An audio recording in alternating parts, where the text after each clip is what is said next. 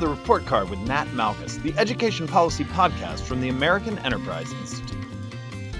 Schools do more than teach math and reading, they also shape who we are as human beings. They form us. They try to prepare us to live good human lives and to be good members of society. But what's the guiding vision here? What do schools think makes a life good? What should schools think makes a life good? These are important questions and questions that we tend to not give enough attention to. So, for today's podcast, I invited Jennifer Frey to join me. Jennifer is an associate professor of philosophy at the University of South Carolina. She was a principal investigator on the Virtue, Happiness, and the Meaning of Life projects. And also, she has a podcast of her own, Sacred and Profane Love, on which she discusses philosophy, literature, and theology. Jennifer, welcome to the report card. Yeah, thanks so much for having me. I want to start this conversation by talking about an experience you had at Yale. And you wrote about this in Point Magazine, which we'll link to because it's an interesting piece. But can you just set the stage for us? What was that experience? Yeah, so I was invited to Yale to attend and to debate Laurie Santos and her capacity as the professor of the most uh, sought after class in Yale's history. It was called Happiness and the Good Life. It was a class that was so over enrolled that they had to move it from the largest auditorium at Yale to a music hall. and, you know, there had been so much international press about this class. And the conceit of the class was that if you take the class, you will learn about happiness as understood by science, and that you will learn techniques for being happier. Um, and since I had a major multi million dollar, multi year research project on happiness and meaning of life and virtue, uh, I was invited by several groups at Yale to attend the class and then to have a sort of informal debate slash discussion with Dr. Santos at Yale. So I sat in on her class. The class that day was on techniques for, you know, not procrastinating as much. And and this is know, useful because in this context, right? I mean, there's all these kids, they want to learn just give me the notes. Like, give me the class notes when I miss because I want to make sure that I'm happy later. And these are the directions that you follow. We've proven these things scientifically, right? That's right. So she calls it hacking yourself. Okay. Like, good. so the conceit is sort of like you're you're basically a sophisticated computer. You have to learn how to hack yourself in order to be more successful, right? And it was kind of funny because it was the first time I'd ever been to Yale. And it just reminded me so much of large classes at my own university. So, you know, the professor and her veritable army of TAs at the beginning of class hands out a quiz. They take the quiz, and then about half the class just leaves. so I was like, oh, well, Yale is really not that different. Pursuit um, of happiness on display, clearly. Yes, yes. Uh, the pursuit of getting a good grade was right. very clearly on display. uh, yeah, some irony. Anyway, keep going.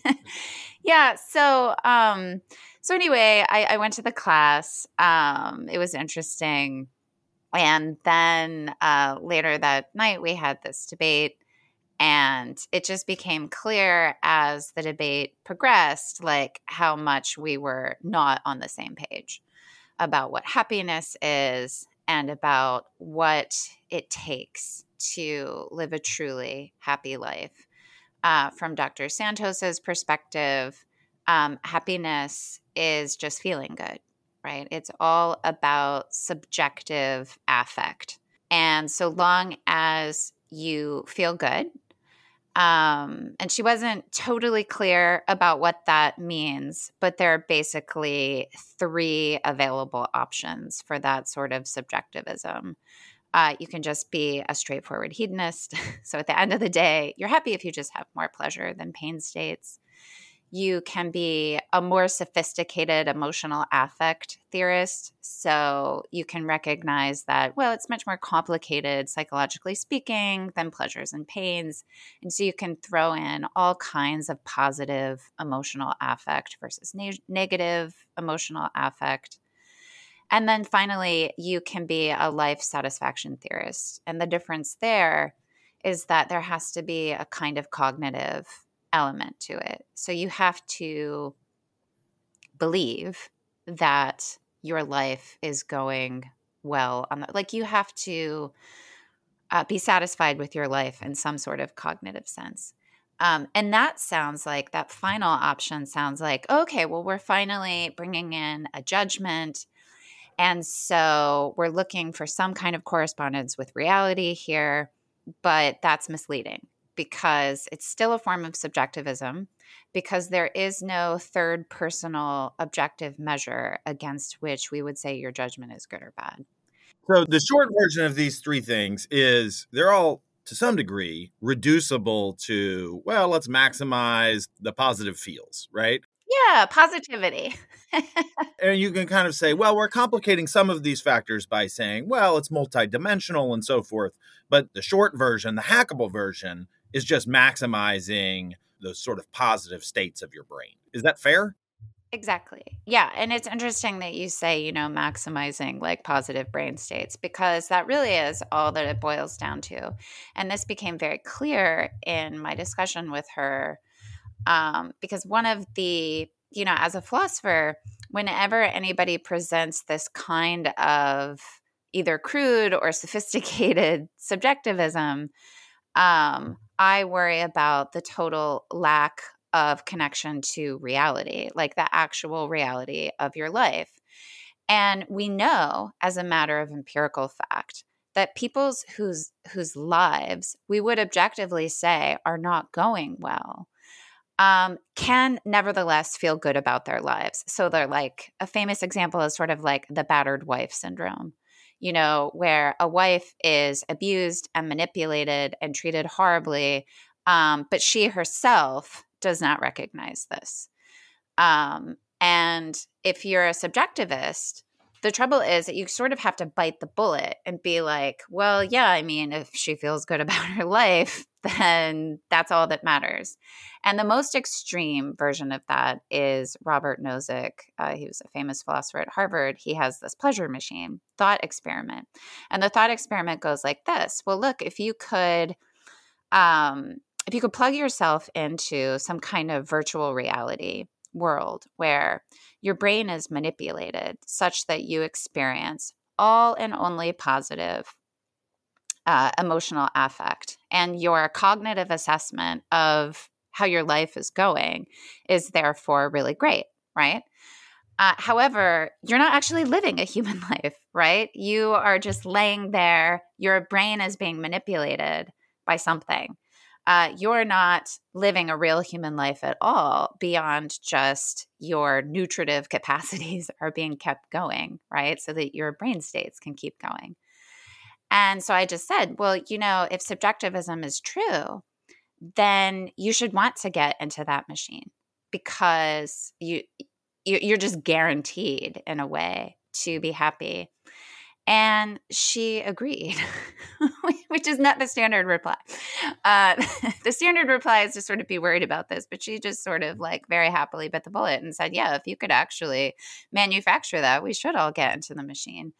And um, I was kind of shocked by that and thought it was it just kind of drew out how dystopian this this view actually is and its dystopian potential and just the fact that you know there's not this recognition um, that we are meant for something more right? That that we're meant for something more and that there is a kind of um, transcendent dimension to all of this that if we want to talk about being happy and living well and human flourishing, we are talking about uh, taking our capacities as human beings, like the abilities that we have, given the kind of thing that we are, and actually realizing that potential um, by realizing things that are really good, right? And that at an elite institution like Yale, um, I would sort of hope that we are inspiring students to want to achieve a truly excellent life and not settle for this sort of ersatz happiness. Um, but what was interesting to me is that here I am. I'm a professor at South Carolina, so I don't have the prestige bias of Yale.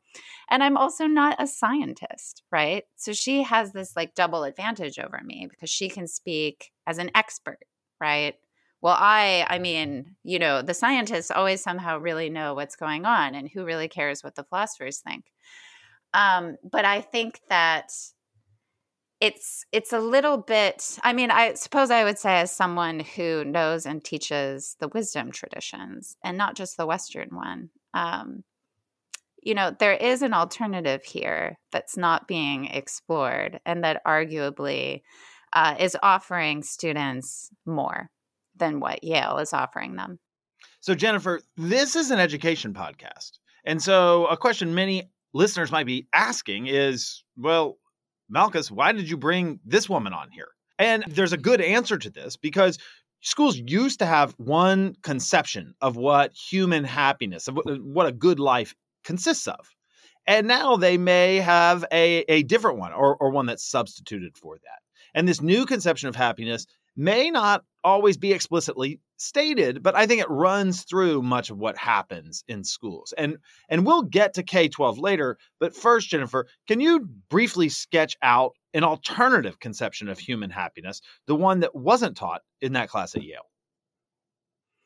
Yeah, so I don't think that human flourishing is something that you can manipulate yourself into. So I think that when we when we would talk about human happiness or human excellence or human flourishing, first and foremost, we're talking about human beings and the kinds of capacities that they have, uh, which shape right the potential for the sorts of excellences that they can achieve. Right, capacities are just abilities. And we have rational capacities. Rational capacities are interesting because they're not determined in one way or another. They are, as it were, open in interesting ways. And so they need to be habituated so that they act consistently in certain ways over others.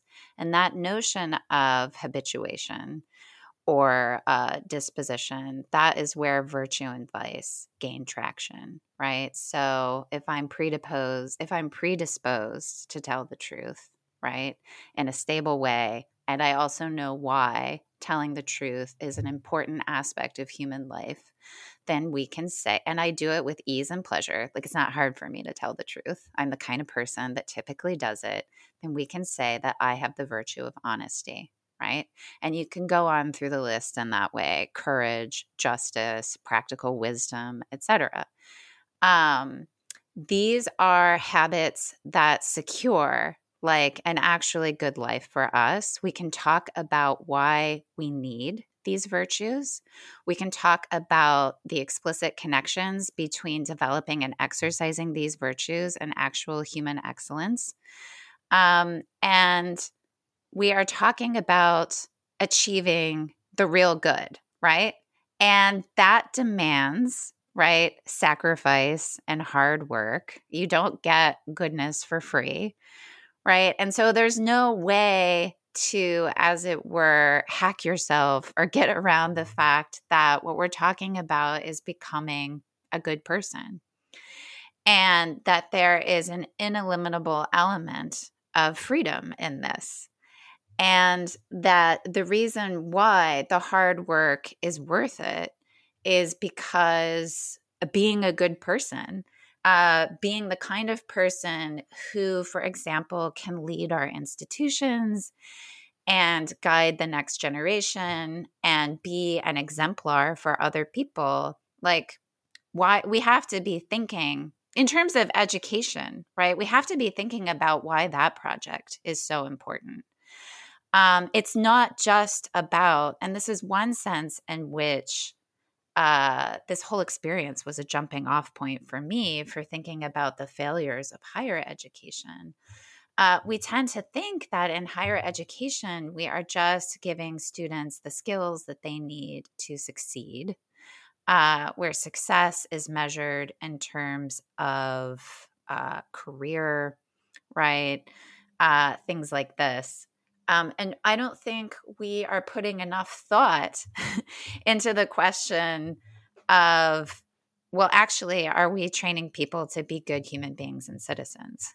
Right? That that that's really what makes higher education higher. It's not just about skills and knowledge but it is about something much larger and we used to aspire to that very explicitly in higher education i think somewhere along the way we we really lost our way and uh, I'm interested in reorienting us back to really explicitly saying that the aim of education is human flourishing, right? And that and if we want to talk about the liberal arts, the arts that make a man free, the arts that prepare a human being for more than a life of work, uh, we really cannot do that in absence of talking about human flourishing and virtue.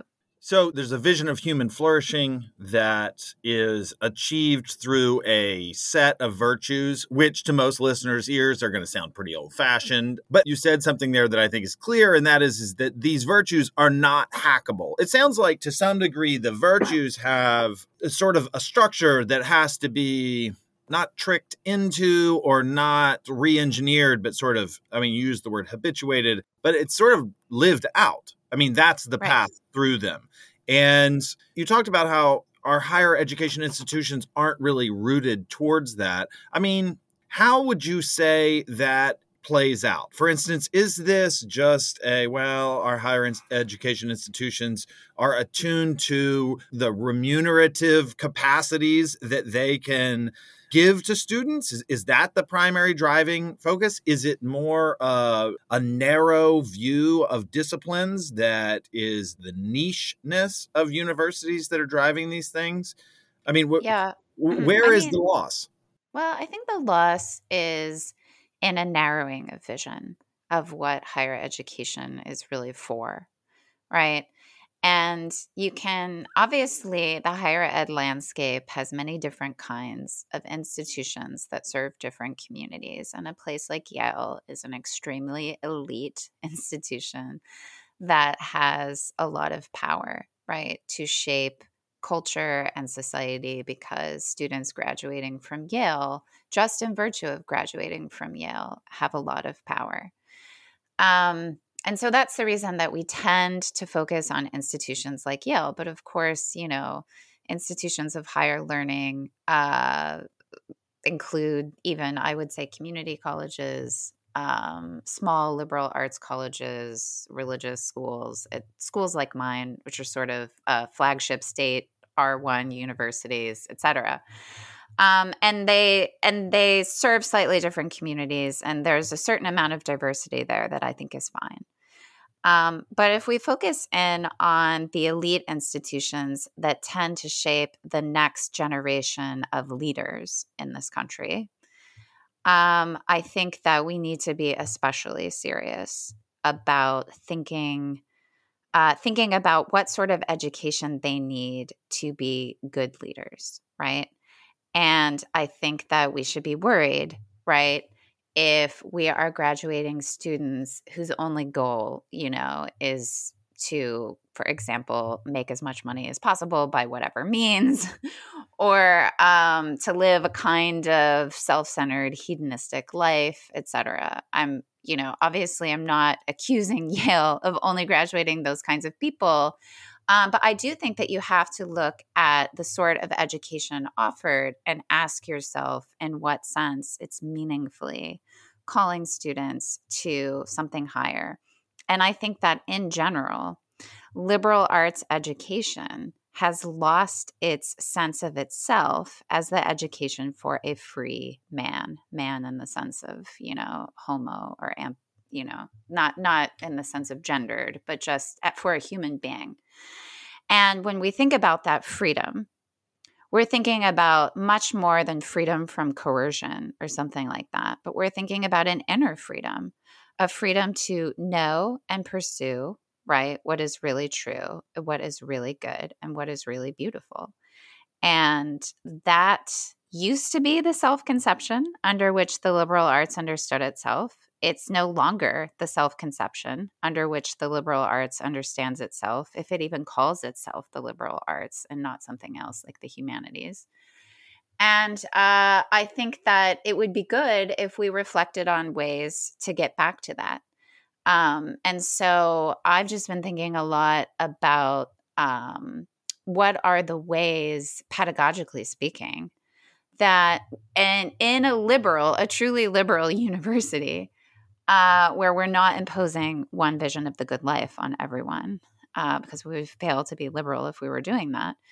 Uh, what are the ways that we can bring that back, where we make higher education more than just higher in costs, uh, but truly higher, right? Calling students to something higher. And that is something that I would be happy if we were simply reflecting more explicitly on that, if we were recognizing the sense in which there is mission drift. Uh, it would be it would be a good thing so, when we think about this, you've been talking about it in the context of universities or higher education. I'm going to guess that you wouldn't say that this is solely a problem in higher education. I deal a lot with K 12 work and am very concerned mm-hmm. that we actually have sort of the same shaping influence that yeah. has taken higher education into this structure and it also affects K-12. Now you can you could say, mm-hmm. hold on a second. I don't think you should impose virtues on third graders. Or I don't know if you should have these discussions in high school when we can't get the kids to learn algebra effectively, which is mm-hmm. is more basic. But I wonder just the general shaping trend about like you know, what is the North Star that education is focused on? Would you say that the same problems that you're sort of citing in the higher education realm are present throughout our education system? Absolutely. And I think it's a symbiotic system, right? K through 12 and higher education, uh, they shape and feed off one another in very interesting and explicit ways. And I think as soon as you start to think about the problems of higher education, you're immediately thrown back into primary, secondary education. And then when you start to think seriously about the problems of primary and secondary education, you're immediately thrown back to the problems of higher education. I just, I think it's a package deal. And so we need to, we absolutely need to be thinking about what's going on in the K through 12 landscape. And that's something that I started writing about as well. Uh, I think that you see a lot of interesting similarities. So you see a focus on skills and outcomes, right? And one of the things that really any professor will tell you is that the biggest obstacle to really teaching our students is that they have been trained just to obsess about their grades. And it's um, especially in the traditional liberal arts, um, that can be a huge obstacle to learning, right? Because they don't want to take risks. And the reason they don't want to take risks is because they are terrified of not getting an A. And they're terrified of not getting an A because that grade determines everything after right? So if you're a freshman, it might determine whether you get into the specialized program you want to be in. If you're a junior, it might determine whether you're up for the good scholarships or whether you're going to get into the grad program you want to get into. In the primary secondary space, it determines whether or not you're going to get into the college you want to go to. And so all of the focus isn't on learning and growing which essentially involves making mistakes and taking risks and putting yourself out there. Um, but it's on the outcome, right? And I would also say, since No Child Left Behind became federal law, uh, we have such uh, an emphasis on testing and test results that I think have been hugely detrimental to education. Uh, because again, it's just about outcomes. That's what we look at. And we're not looking at progress and growth. I mean, I'm much more impressed by a student who is actually growing right? Who has failed and makes mistakes, but has really shown growth over a period of time than someone who just has gotten A's the entire time. Um, but when we look at students uh, for admissions, right, we get really worried about those C's or whatever. Uh, and I and I think it's a huge it's a huge mistake, and we ought to be looking at uh, what their trajectory has been, and that also includes so much more than their grades, you know. And again, because what what does the grade really reflect? And the truth is, you don't know. like when you're just looking at a transcript, you don't know. And so I think the focus on outcomes and the focus on skills, right?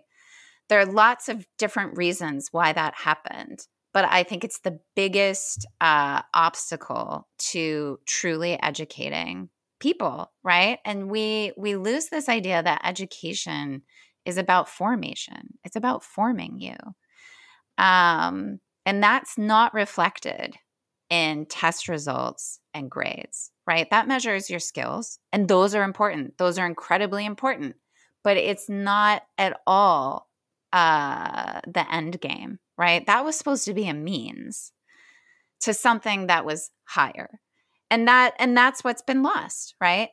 Um, and you could look at almost you could look at so many aspects of the education landscape, right? Including like how much money goes into tutoring for these tests and to teaching to the test and how much of a real education gets lost in that process when you talk about this, I mean, you've talked here about sort of shaping forces and assessments and how sort of education has kind of developed into a competitive sport. In that sense, it's had a lot of sort of negative effects. But I also wonder just about the content in teaching. I mean, to go back to your discussion of virtues, I don't think that virtues and talk about virtues is a large part of what is typically taught in K 12 education. It just sounds, right? It sounds old fashioned. Why does it sound old fashioned? Because it sounds like ways of speaking and topics that we might have once talked about, but now we have sort of progressed past.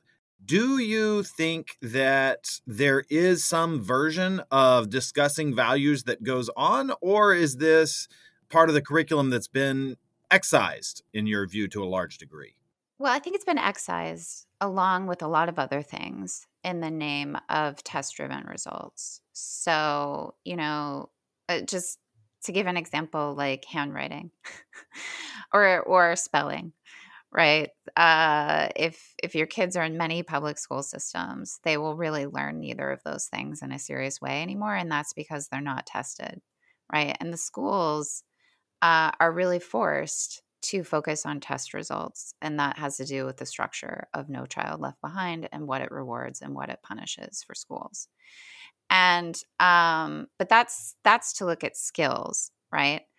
Um, but of course, like things like character formation get excised too, because schools are institutions that have to uh, deal with the reality that they're operating in right? And the reality that they're operating in is that the most important measure of their success is how their students are doing on these tests. So it gets excised. But to address the um, claim that it just sounds old fashioned, um, really, the thing that we need to recognize is that this is just common sense. So schools are communities, a classroom is a community of learners, right? And you don't get community for free. Nobody gets it for free. Students will not feel like they can participate and belong for free. They need to be in a space where they can be respected and understood and heard and feel like they can participate. And that will not happen magically on its own. And the reality is, if you go into any classroom in this country, you will find teachers uh, teaching their kids virtue because like you have to you have to have something like that to keep the classroom going um, however they won't be doing it in a consistent or perhaps theoretically best sort of way um, and i think it would be better to integrate that into the curriculum in a way that reflects best practices, best research. And uh, you can see models for this, for example, uh, in the UK. In the UK, there is the Jubilee Center for Character and Virtues, and uh, they just celebrated their 10 year anniversary. They have developed virtue curriculum across the areas of study that is uh, empirically based, that is philosophically grounded, and that has been enormously successful, enormously successful in throughout the UK. It has been so successful that the Brit- that the government uh, has put character formation as one of their pillars of education. Uh, so now that is something that is assessed when they look at education broadly. Um, there and that has been done in a way that is not political, that is not religious, that should not, in any sense, uh, be scary for anyone. And if you look at the curriculum that they've developed and the best practices that they've developed, uh, this is pedagogically serious. Uh, but I also think that the results speak for themselves um, because they have developed not only curriculum, uh, but they have their own schools now uh, that have been based on uh, their framework for character education. Um, and I recommend that anyone who is sort of virtue education curious uh, go to the Jubilee Center's website and download for free their framework for character education. Uh, and they also have, in the past three years, developed a framework for virtue education and higher education. Um, and so that sort of thing um, is a starting point, and I would like to see it come across the pond. I would like to see something like that move move into our educational space. Jennifer, you said that, you know, this does not have to strike fear and it doesn't have to be political, but I think that those realities, you know, do come into play here. What do you say to someone who objects to this sort of on its face and they say, well, look, yeah, virtue is important, but I don't really want schools to teach my kid their virtues, right? For example, I, I, have my own definition of modesty. I don't want the school's version of modesty to be taught. Someone might not want one view coming down from the schools. And when you talk about virtues and so forth, people get nervous about those things. I think I hear what yeah. you're going to say mm-hmm. and, and what you've already said, but you know, what do you say to a person with these doubts? Well, I mean, I would say that um, a lot of those fears are addressed by just looking at the curriculum that's out there. And so that's the first thing I would say. But the second thing I would say is that very few parents, in fact, I've never met any, want their children to go to school and be treated without civility, to be treated in ways that are manifestly unfair and unjust, that want their children to be lied to by their peers or bullied, right? Um, parents want to send their children to schools where children do actually know right from wrong uh, and do and the and the children in the school are expected to treat one another in accordance with their dignity as students. And that is really what we're talking about here. And we're talking about it in a way that is more serious schools have moral rules. That's a fact. They have moral rules and if you break the rules you get punished. What's not happening is an explanation of the greater context of those rules and why we need them, how they contribute to community and actual human flourishing. Uh, and what we can do, if we wanted to, is incorporate this uh, understanding of the importance of acting in ways that are in accordance with the dignity of every student for the sake of students being able to learn together in a real community is that we can put that in a framework that makes sense to them and that helps them to make sense of themselves in light of it. And so it's not just about rewards and punishment, although we will continue to give rewards and punishments, but about helping children understand why this is so important, why it isn't just about school, but is about their whole life and success for their lives. That's really what virtue education is about. And I think it's just common sense. So, to repeat back what I've heard, because I think that this is pretty important and I sort of fundamentally agree with it, it is not that there is a virtue absent school that your child is going to. That place doesn't exist, but there's often places where virtue is sort of unexamined and unexplored. And the, the point of education that consciously discusses and questions virtue would be one that picks those things up, looks at them, brings them out for the community to discuss, and should, I would think, develop in students and participants a more conscious grasp of the virtues that you actually live out, and thereby, I think, set up a better foundation for those virtues over a longer period. Am I encapsulating the argument? Yeah. I think the goal is to enable children, right, as they progress through education, right? So we're starting from the earliest grades and we're moving up to where you're, you know, young adults. The goal is to help them to see that these rules and these expectations are are fundamental and they go beyond the school and the reason that you need them is much deeper than the fact that if you don't follow them, you will be punished, right, in various ways. The point is to get them to see that all of this is necessary, right, for human flourishing, because that's actually the goal.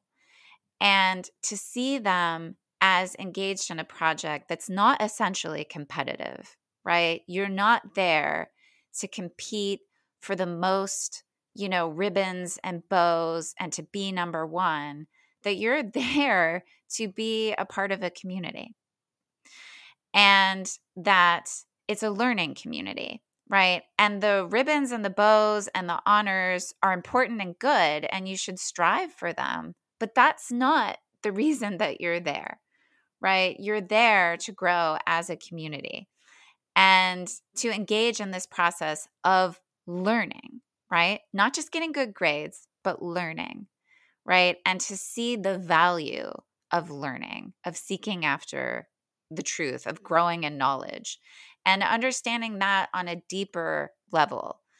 And I think that if we could, even with baby steps, go back to yes, it's a more old fashioned model, but I don't meet a lot of parents that are happy with contemporary education uh, at, at, all. Um, I meet a lot of parents who are dissatisfied, and they're not dissatisfied for explicitly political reasons. They simply want more for their children. Um, and they don't like all the testing. They don't, it's making their kids anxious, right? Um, they don't like uh, the focus on skills. They can, when you really start talking to parents, because parents, right, remember a different model. I mean, the way that my children are educated and the way I was educated is very, very different. And when I talk to my parents, it's very different still. And I don't meet that many people who actually think uh, that we're going down a royal road of progress here. And so I think that dissatisfaction is an opportunity to have conversations where you can say, look, there are different models here. And this isn't just theory. We have exemplars, uh, like I said, in the United Kingdom, where we can see that this is actually very, very, very successful. Um, we can measure this, we can assess it, uh, this isn't just high minded Victorian talk. uh, this is like a, a serious enterprise. And I'm not saying that everyone has to get on board. I actually favor, you know, choice and diversity in education because I think different models of education work for different students. But I would like it to be a more serious option on the table. And I think that uh, one of the most interesting and exciting opportunities that we have, because there's actually been a lot of work done already in the K through 12 space, uh, there's a really exciting opportunity for higher education, and particularly for education uh, for general liberal arts education, what we call sort of gen ed. Uh, so, this is kind of the education that is necessary for any major, right? Uh, that is a space where the reorientation towards formation, I think there's a lot of opportunity there. Uh, and I think there's a lot of interest in it. You know, I'm I'm incredibly excited about the amount of energy and money and time being put into virtue education in higher education. Um, I I think people are sort of ready for it. I mean, what what could be what could possibly be wrong with at least experimenting with it? I mean, what do you have to lose? Well, let's take a pause here, perhaps discordant with our topic, but we have a section called Grade It. Are you ready, Jennifer? Uh, maybe. Let's see. Let's see. Uh, first off, the Hillbilly Elegy. Oh, my goodness. Yes. oh, I just grade it? You got to give me a grade and, and a brief explanation for your grade. okay. This is a tough one for me. I give it a C plus. Um, so the author of Hillbilly Elegy is basically from the same place as me in Ohio. Um, Middletown is about eight minutes from my hometown, Hamilton, and it's basically the same place. Um, and I think I really liked that book in a lot of ways, but it was missing something. Uh, and I'm also a hillbilly, by the way, just to throw out my credentials there. hillbilly on both sides. Thank you very much. And um, I thought one thing that was missing from what was otherwise a provocative and interesting uh, book that, of course, hit very, very close to home for me um, is the, the racial dimension to those cultures. Um, there's a lot of really explicit racism that affects those towns uh, and also just any anybody who grows up in a in a real hillbilly environment um, is going to navigate. I mean, navigating the color line is such an important part of that experience. It really wasn't discussed, and so for that reason, I give it a C plus because so it, didn't it, feel it, it didn't feel real to me because it was missing that aspect. Fair enough. Harry Truman. Oh, I give him a F. University athletics. Wow, this is you guys don't mess around with the questions. Nope. Um oof. Uh okay, first of all, I love sports. Um, but there are so many problems there. I give it a C minus. All right. I give um, it a um, C minus. Letting students choose, this is K 12, letting students choose what they read so they develop a passion for reading. F give that one an F. That and one's terrible. That? Um, because students, um, I mean, that idea that a first grader, you know, really knows what's worth reading, uh, I think is a little bit ridiculous. And um, I think it's the job of an educator to put, you know, the, the best forms of literature appropriate to that age in front of them and to guide them. All right. Art for art's sake. I give that one a B plus. I think uh, that's probably a true slogan if you construe it correctly. It can be construed incorrectly, but so for that reason, I give it a B plus. Twitter. Twitter. uh, Twitter, I give a D because I think there's just been all kinds of nonsense going on at Twitter um and and of course it's a space where virtue is is difficult to find. Uh, i'm not going to give it an f though because i'm on twitter and i owe a lot to twitter so i have to at least acknowledge that. Audiobooks. Oh um i give it a c. Um i think that it's really great if you're on a long car ride but I think that it's still it would be a mistake to completely uh, switch over to audiobooks. I think that there is a kind of visual component there that's important, uh, especially uh, when you are mastering literary skills. the state of Catholic education in America? Um, and by that I mean Catholic schools, not not education in Catholic churches. Catholic schools. okay. I give it a C. There are some corners of it that I would give an A plus. Uh, but I think on the whole, looking at it, there are enough problems that I would give it a C. You just have to, I guess I have to indiscriminately grade it. So I would give it a C. Um, I would give classical Catholic education an A plus. Yes, but a C overall. That I mean C means uh, you know, it needs improvement. So that It needs it uh, definitely needs improvement. There's been a lot of mission drift and I think far too many Catholic schools have simply just wanted to be another private school. All right. I want to get back to this happiness class you sought in on Yale, particularly because I, it seems that there's some parallels between it and SEL or social and emotional learning uh, in K 12. CASEL is this organization that says, and I'm going to quote here SEL Uh-huh. is the process through which all young people and adults acquire and apply the knowledge, skills, and attitudes to develop healthy identities, manage emotions, and achieve personal and collective goals. Feel and show empathy for others, establish and maintain supportive relationships, and make responsible and caring decisions. Well, I mean, Mhm. there's there's not too many people who are going to say, "Well, that's that's a bad statement," right? These are good things Right. to focus on. But the teaching here is less centered on things like, well, we do this through literature and history and sort of less of a liberal arts take and more of, um, you know, we're going to hack kids so that they get the right social emotional learning. I'm not sure about this, but when you th- when you hear social emotional learning, do you think it is tacking towards sort of virtue education, or do you think that it's trying to replace it with sort of a, an empty vessel?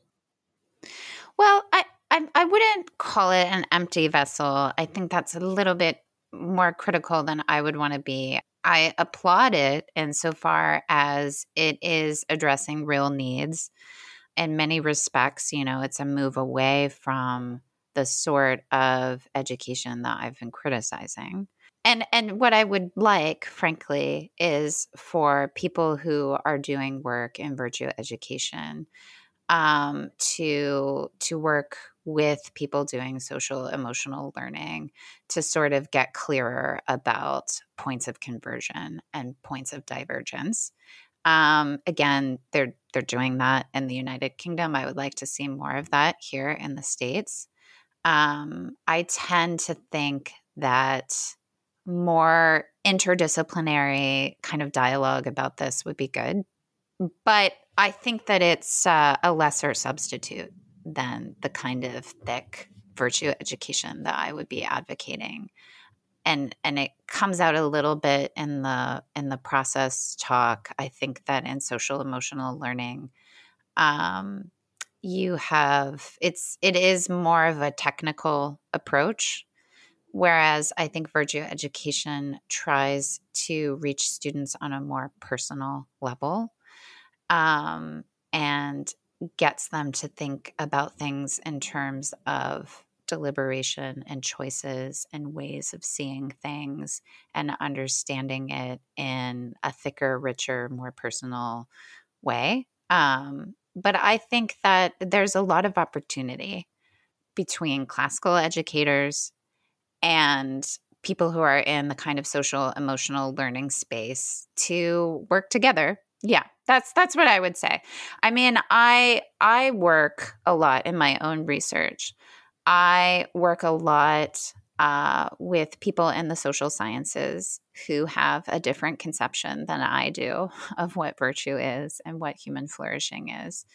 Uh, I've done a lot of hard work with those people, and I think there's been a lot of, um, I would say, mutual uh, give and take between us that has led people on both sides to come to positions that are more conciliatory, and you have seen like real learning and benefit from that.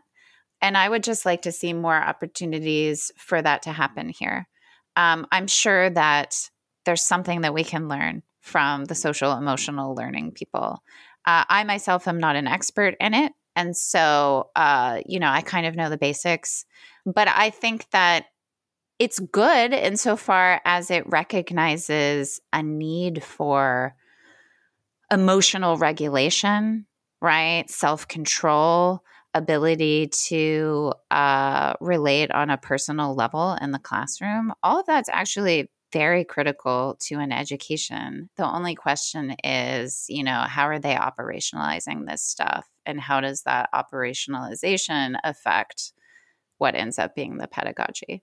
In our last few minutes, I want to turn a little bit back towards higher ed. As we talked about at the beginning, there's a sense that we've lost some of the moorings uh, of talking about virtue, of examining sort of things from a broader perspective. I mean, this is this is a problem that you could say, well, look, we're not looking for a sort of a unified pursuit of truth broadly speaking. We're we're looking at these things more in a, a set of niches um, mm-hmm. rather than understanding the universe and our place in it as a, a North Star for higher education. I mean, my question is this you know it sounds like you could uh, address this in a number of ways and one would be well everybody needs to take a philosophy requirement right? Like let's make sure yeah. that that's part of this and that may be good you know? Extra philosophy classes could be good uh, but it also depends seems on the teacher. What's that? well, yes, depends certainly. on the teacher. well, but you know, I, so I guess the question is: Do we need larger philosophy departments, or do we need philosophers in all departments? And that's my question. And also, how do we get from where we are now to there? Yeah. So I wish I could say that professional philosophers are going to save the day, but sadly, I don't believe this. So I can't say it. Um, I think that there's no little requirement here or there that's going to fix this problem. Um, I think that what you need for general education is an integrated, unified liberal arts curriculum. That, um, because the way that gen ed typically goes now, um, it's been so watered down that it's just a list of requirements, right? These requirements have uh, certain indicators as course numbers, and it's almost like a little buffet, right? Like, I need my foreign language, I need my math, I need my natural science, I need my humanities, or whatever. You can go, and then you could take anything in there. Uh, your humanities class could be like, uh, you know, um, just just a class on queering Jane Austen or a class on um, I who knows, right? It, but my point is not there's anything wrong with that class, but it could it could literally just be anything in the humanities, and uh, so it could be a philosophy class, whatever. Um, but even if you threw in a philosophy requirement, like I don't know, maybe you take a class in metaphysics okay, that's great. it's not clear to me how that uh, helped you to become more free. But that's right? not that's not the change you're you're you're looking for. Absolutely not. Absolutely for, not. Right? Absolutely not. Um, the problem with that is is indicative of a of a of a larger problem, which is the idea that it's it's all about consumer choice. It's like, what do you want to study? That's not a real liberal arts education in my opinion. Um, a real liberal arts education has to be a serious, integrated, unified thing with certain obvious goals. And I, I personally think that the best approach to this is a kind of curriculum like you have at Columbia University, which is this famous uh, gen ed curriculum uh, that is grounded in a specific tradition of inquiry that students study in a serious way in accordance with what we would loosely call a method, right? The method of dialectics, where you have a seminar where it's based on uh, addressing dialectical questions, which is a question that is open to contrary answers, right? And there is a recognition that we can study these questions through kind of, you know, the best of what has been thought and said within a, tr- a, specific tradition of inquiry and we can make progress. And these are the sorts of questions that are most essential for a young person to ask themselves What is a good human being and citizen? What is justice? You know, what is um, what what is the meaning of a human life, of my life? Like, where do I fit in all of this? Uh, these are the sorts of questions. What is courage? Why would you need it? These are the sorts of questions that the curriculum is explicitly aimed at addressing. You see how responses and ways of addressing these questions change over time in accordance with material changes in society and political changes and you do this in a serious way over the course of, say, three years within a community of people who are studying the same texts. And it has real potential for profound transformation. And that's what you're looking for in higher education. Now, is everyone going to be transformed by this? Absolutely not. You can't guarantee anything with education, but you can create the conditions for that to happen. And I think that this is a kind of model where you have an integrated curriculum, you have a community of learners, you have a kind of method of dialectics, and you can go from there. And I think that within that space, there's a lot of work for a more explicit virtue framework to get a lot of traction. So that's what I would be looking for. Thanks for listening to the report card with Nat and Malkus, and special thanks to our guest, Jennifer Frey. We'll include a link to some of Professor Frey's work in the show notes. You can subscribe to the report card on Apple Podcasts, Spotify, or wherever you get your podcasts. And while you're there, take a moment to leave us a review. It helps other people find the show. Send us your comments, questions, or topic suggestions to ed.podcast at aei.org. That's it for this episode. I'm Nat Malkus.